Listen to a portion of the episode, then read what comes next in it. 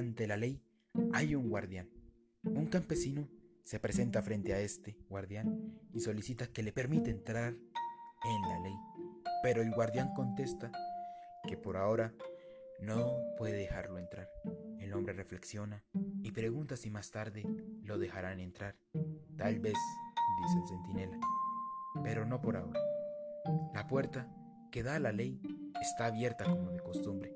Cuando el guardián se hace a un lado, hombre se inclina para espiar. El guardián lo ve, se sonríe y le dice, Si tu deseo es tan grande, haz la prueba de entrar a pesar de mi prohibición. Pero recuerda que soy poderoso y solo soy el último de los guardianes.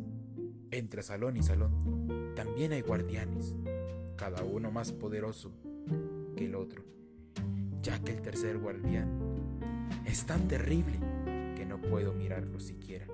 El campesino no había previsto estas dificultades. La ley debería ser accesible para todos, piensa. Pero al fijarse en el guardián, con su abrigo de pieles, su nariz grande y aguileña, su barba negra de tártaro, rala y negra, decide que le conviene más esperar. El guardián le da un escabel y le permite sentarse a un costado de la puerta. Allí espera días y años. Intenta infinitas veces entrar y fatiga al guardia con sus súplicas. Con frecuencia, el guardián conversa brevemente con él, le hace preguntas sobre su país y sobre muchas otras cosas, pero son preguntas indiferentes, como las que hacen los grandes señores, y finalmente siempre le repite que no puede dejarlo entrar.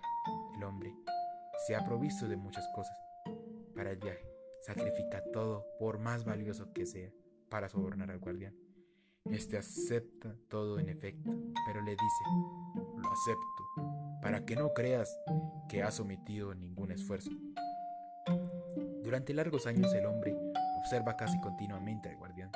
Se olvida de los otros y le parece que este es el único obstáculo que lo separa de la ley. Maldice su mala suerte durante los años primeros años audaces y en voz alta más tarde, a medida de que envejece, solo murmura para sí, retornar a la infancia y como en su cuidadosa y larga contemplación del guardián ha llegado a conocer hasta las pulgas de su cabello de piel. También suplica a las pulgas que lo ayuden y convenzcan al guardián. Finalmente su vista se debilita y ya no sabe si realmente hay menos luz o si solo le engañan sus ojos.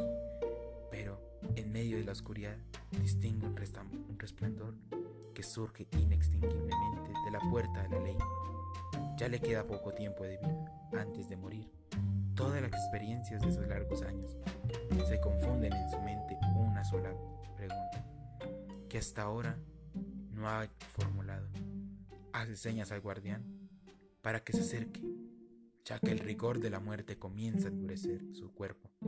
El guardián se ve obligado a agacharse mucho para hablar con él, porque la disparidad de estaturas entre ambos ha aumentado bastante con el tiempo. Para desmedro del campesino, ¿qué quieres saber?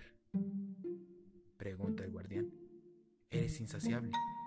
Todos se esfuerzan por llegar a la ley, dice el hombre. ¿Cómo es posible entonces que durante tantos años nadie más que yo pretendiera entrar. El guardián comprende que el hombre está por morir y para que sus desfallecientes sentidos perciban sus palabras le dice junto al oído con voz atronada. Nadie podrá pretenderlo porque esta entrada era solamente para ti. Ahora voy a cerrarla. El siguiente audio no pertenece a un poema, es un cuento de Frank Kafka ante la ley.